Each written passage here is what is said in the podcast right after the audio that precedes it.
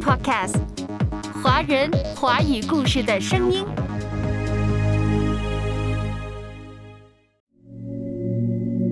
因为有了寒冷，有了对寒冷尽头温暖的永恒渴望，有了对盐那如同情人般的缠绵和依恋，我想，北方人的泪水会比南方人的泪水更咸。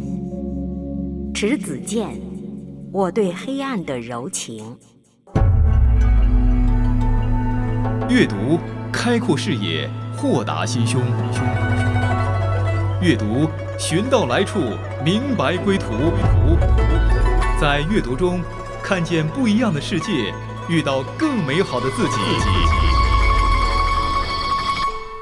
林可辉，阅读世界。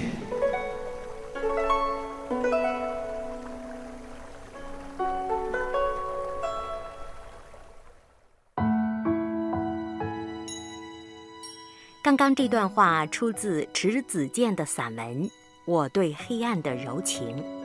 迟子建是当代中国文坛非常著名的作家，也是大学教授。因为他的小名叫迎灯，所以他的书迷们都亲切地自称“灯迷”。可辉是一枚灯谜，感觉迟子建的文字像一盏远离喧嚣的灯。文学是他播撒向世界的温柔的光。当代作家迟子建获得过多种大奖，在中国当代文坛的地位是毋庸置疑的。一九八三年开始写作，至今发表了五百余万字。一九八七年，北师大与鲁迅文学院联合开办了创作研究生班。迟子建成了莫言的小师妹，莫言对迟子建一向很尊重，读过他不少作品。他发觉迟子建的文笔很有特色，其中有博大的情怀，很多细节都宛如在眼前。莫言评价，他对人性、对小说的理解越来越宽厚，越来越有包容性。他的很多作品都可圈可点。是非常全面的作家，尽管容颜不老，文字越来越老道。莫言的夸奖并没有夸大，可会觉得迟子建的文风一直很沉静、很婉约，描写是生动细腻的，精妙的语言中透着一种淡淡的伤怀之美，就像海派作家王安忆所评价的。迟子建的文章意境特别美好，他好像直接从自然里面走出来的。今天我们走进迟子建的散文，感受他文字当中的那份纯净和美好。今天选读的是《我对黑暗的柔情》，这既是迟子建散文的题目。也是一本书的名字，茅盾文学获奖者散文丛书之一，就是以迟子建这篇散文为书名的。其中共收录了八位茅盾文学奖获得者的八部散文集，包括陈忠实的《抚养观中》，刘心武的《人情四指》等等。有机会我们将逐一解读。今天可会将跟大家聚焦的是当代女作家迟子建的散文。我对黑暗的柔情，作者从回到故乡写起，用漫不经心的白描笔法，勾勒出了一个活灵活现的东北农村的初冬景象。或者在作者的潜意识中，只有故乡才具有这样的魅力吧。所以文中虚实相生，在描述中渗透着作者淡淡的忧愁，萌生出了一种叫做思念的情调。紧接着，作者笔锋一转，将笔触直指一只蜜蜂，这只蜜蜂给了作者不经意的抵死一蛰，使得作者的大拇指肿胀疼痛。蜂蛰的剧痛。为下文出现的黑暗做了铺垫。夜晚来临，在孤独的黑夜中，这种痛感加剧了。作者写道：“才躺下，刚刚缓解的疼痛又傲慢地抬起头了。没办法，我只得起来，病急乱投医。已经是子夜时分了，如果天气好，我可以望见窗外的月亮、星星，可以看见山的剪影。然而那天阴天。”窗外一团漆黑，什么也看不见。人的心真是奇怪，越是看不见什么，却越是想看。我的眼前仍然是沉沉的无边的暗夜，我已经很久没有体味这样的黑暗了。都市的夜晚，由于灯火的作祟。已没有黑暗可言了，而在故乡，我能伫立在夜晚的窗前，也完全是因为月色的诱惑。有谁会欣赏黑暗呢？然而这个伤痛的夜晚，面对着这处子般鲜润的黑暗，我竟有了一种特别的感动。身上渐渐泛起暖意，犹如在冰天雪地中看到了一团火。如今，能看到真正的黑暗的地方又有几处呢？黑暗在这个不眠的世界上，被人为的光明撕裂的丢了魂魄。其实，黑暗是洁净的，那灯红酒绿、夜夜笙歌的繁华。亵渎了圣洁的黑暗。上帝给了我们黑暗，不就是送给了我们梦想的温床吗？天心灯千百多，百转千回走过，一点一点闪亮，希望无穷。幸福一辈子守，岁月依。然有梦，梦想甘愿埋头，爱越明了越恒久。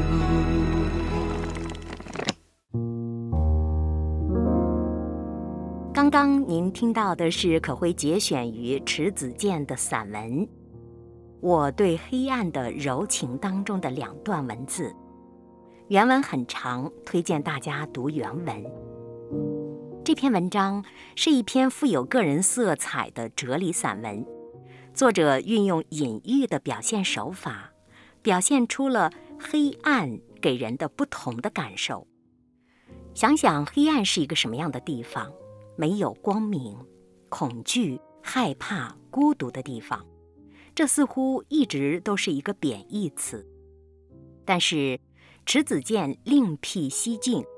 让我们看到了黑暗原来还是一个安静的、纯粹的、洁净的、可以做梦的温床。作者的意思很鲜明，在黑夜里，我们可以安静身心，可以醒思白日，可以更多的思考，更多的关注自我，可以调整，可以修正。有痛感的黑夜。唤起了作者对黑暗的柔情，干干净净的黑暗才会迎来清清爽爽的黎明。想起诗人顾城说：“黑夜给了我黑色的眼睛，我却用它寻找光明。”黑夜是很多人不喜欢、拒绝的，但是这也恰恰是一个可以洗涤灵魂，让我们忘掉一切。重新开始的美好的时光。圣经的创世纪中，上帝说要有光，就有了光。光把这个世界分为白天和黑夜，而神看着都以为是好的。安静下来，在暗夜当中，自己多一些醒思，多一些心灵的舒展。忘记那些白日的风风火火、追名逐利，这个时候仿佛更能够找回自己。黑暗有它独特的意义，是一个发掘自己、完善自我的空间。这个角度看，黑暗岂不是上帝给我们的美好祝福吗？不可辜负，不可浪费。诗篇一百三十九篇，大卫说：“黑暗也不能遮蔽我，使你不见；黑夜却如白昼发亮。黑暗和光明，在你看都是一样。在神的手中，黑暗和光明都可能变成祝福。”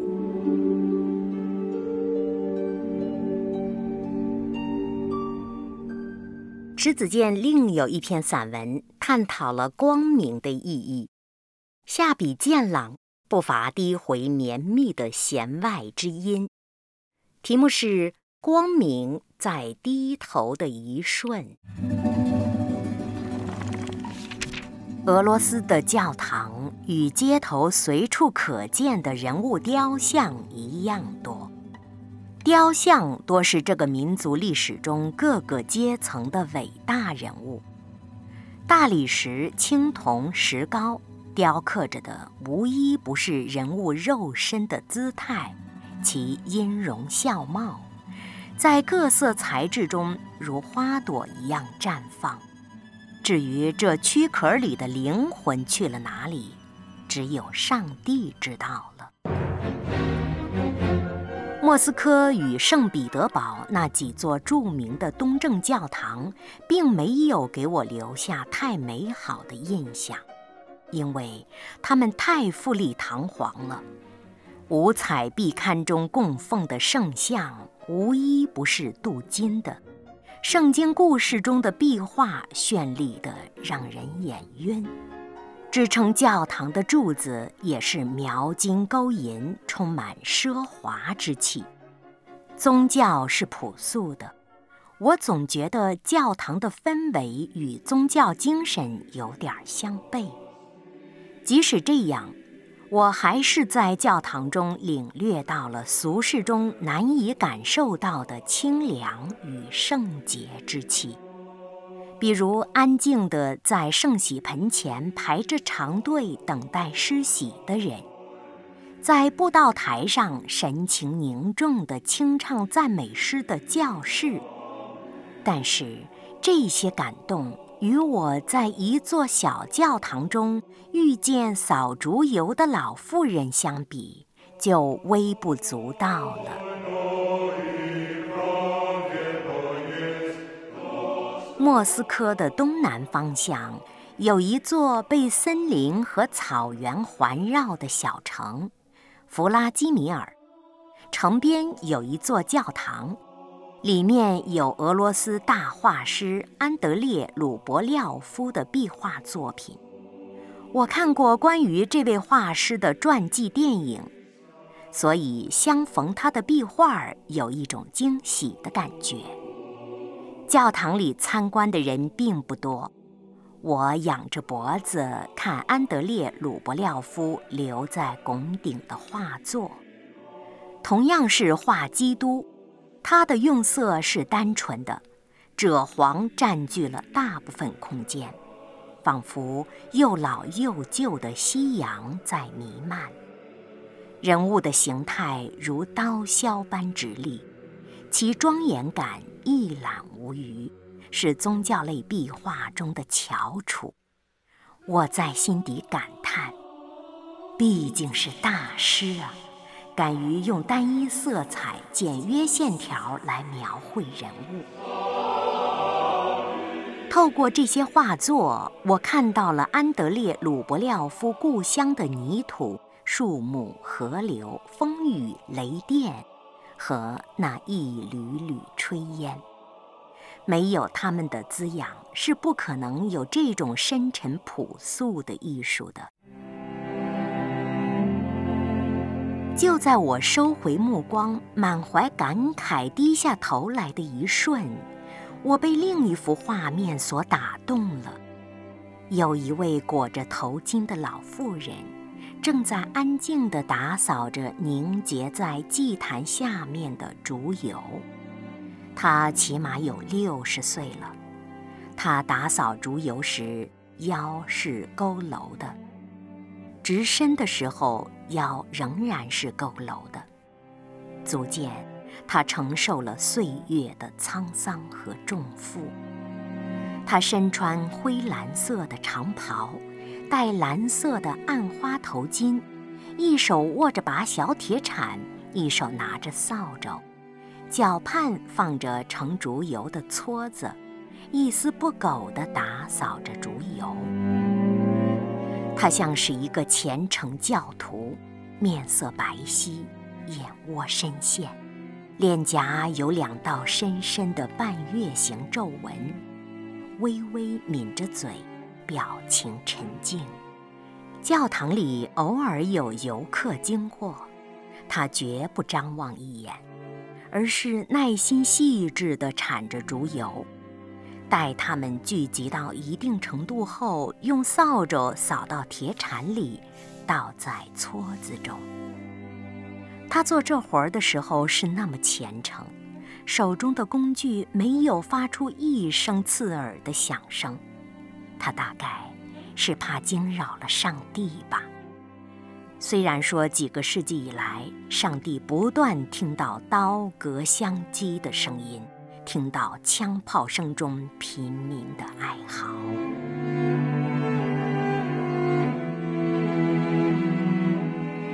我悄悄地站在老妇人的侧面，看着祭坛，看着祭坛下的她。以他的年龄，还在教堂里做着清扫的事物，其家境大约是贫寒的。上帝只有一个。朝拜者却有无数，所以祭坛上蜡烛无数。他们播撒光明的时候，也在流泪。从祭坛上蜂飞蝶舞般飞溅下来的烛泪，最终凝结在一起，汇成一片，牛乳般润泽，琥珀般透明，宛如天使折断了翅膀。老妇人打扫着的。既是人类祈祷的心声，也是上帝安抚尘世中受苦人的甘露。如果我是个画家就好了，我会以油画展现在教堂中看到的这一幕令人震撼的情景。画的上部是安德烈·鲁伯廖夫的壁画，中部是祭坛和蜡烛，下部。就是这个扫竹油的老妇人。如果列宾在世就好了。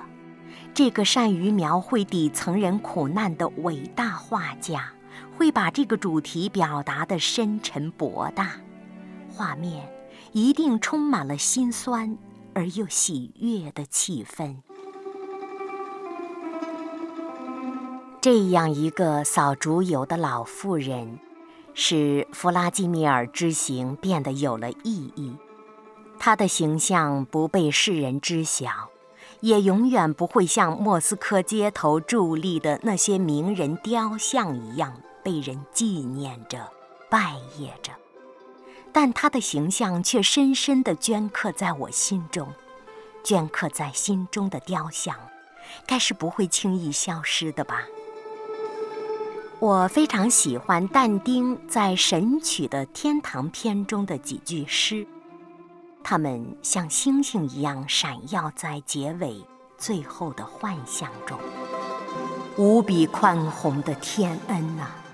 由于你，我才胆敢长久仰望那永恒的光明，直到我的眼力在那上面耗尽。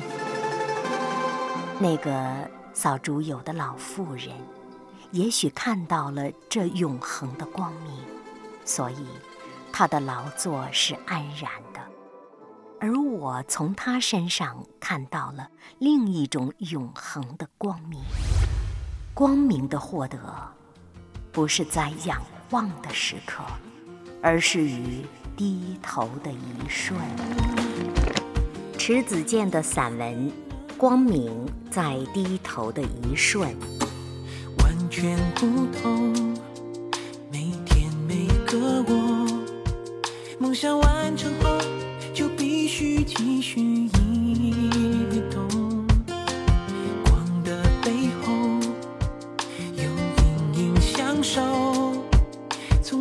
超过我该有的自我。我是主持人林可辉，今天阅读世界跟大家共读的是迟子建的散文。失败了，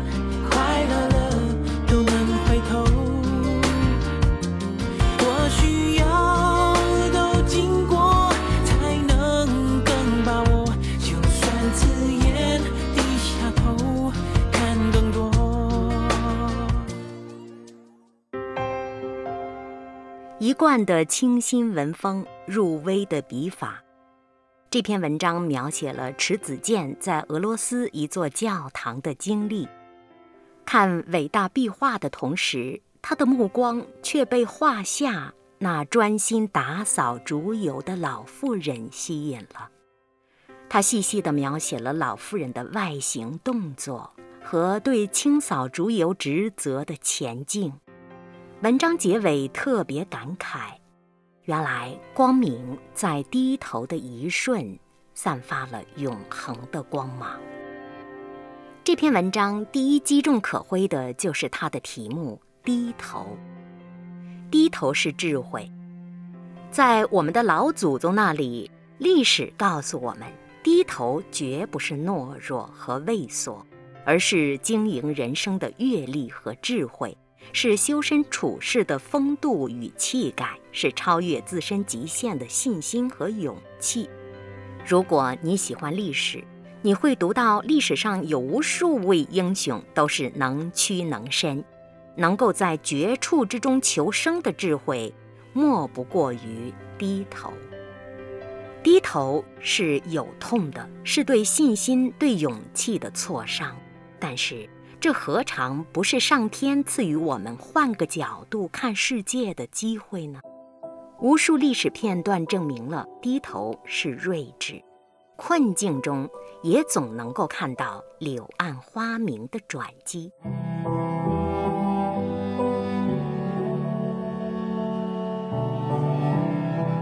那么，圣经如何看低头呢？我们的神如何看低头呢？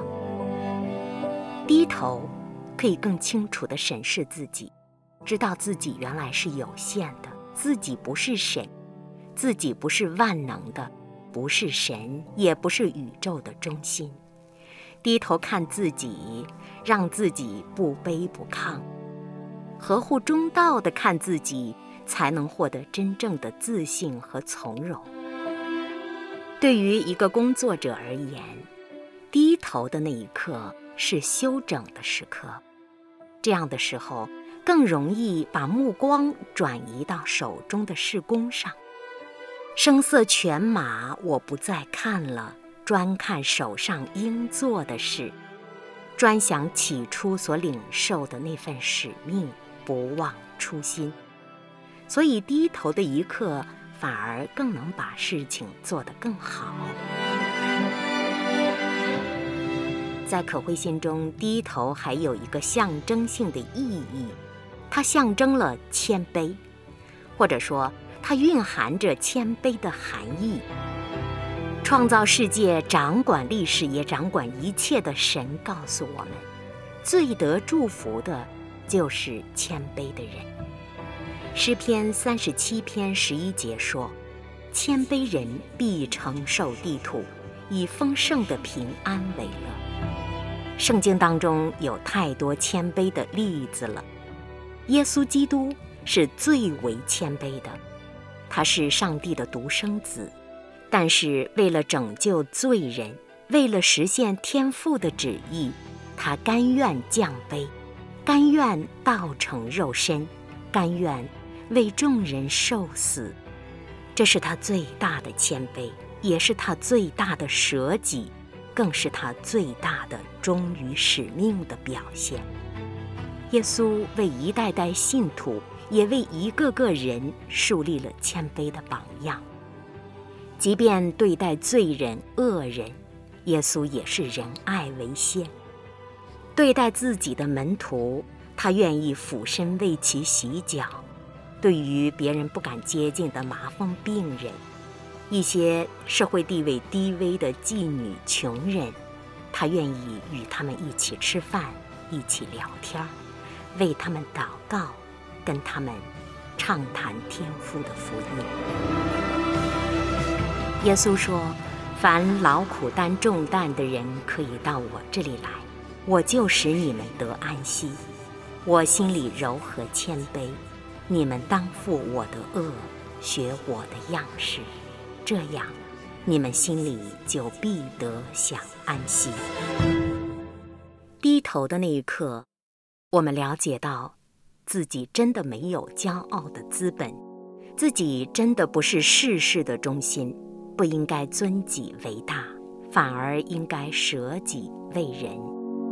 诗篇说：“因为耶和华喜爱他的百姓，他要用救恩当作谦卑人的装饰。”这意思是说，凡是谦卑的人，就能够得到神的救恩。神的救恩是什么？神的救恩是能够与神同在，能够在神的光照当中得到神的祝福，得到神的洁净和得到神的指引。雅各书四章六节说：“上帝阻挡骄傲的人，赐恩给谦卑的人。谦卑是一种最美好的品质，它是对上帝的态度，也是对人的重要态度。在整本圣经当中，谦卑出现了三十多次。应该说，谦卑是每个人此生都应该修炼的功课。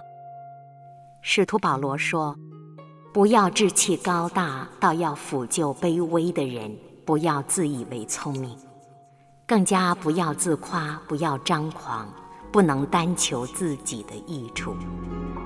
使徒保罗把谦卑与爱画上了等号，有爱的人才能做到真正的谦卑，这也是神给人的祝福和嘱咐。记得一位哲学家说。你们觉得哲学是高深的，是富有深意的，但哲学的基础是什么？是谦卑。著名的神学家奥古斯丁在阐述信仰的原则时说：“第一，谦卑；第二，谦卑；第三，谦卑。这是信仰的原则，也是做人的原则。”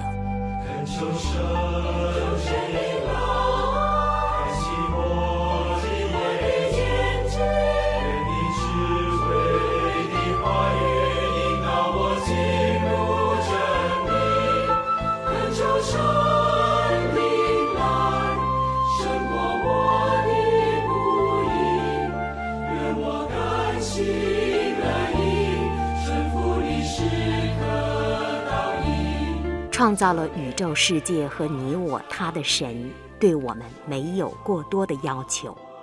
他赐下无边的祝福的同时，只期望我们行公义、好怜悯、存谦卑的心，与神同行。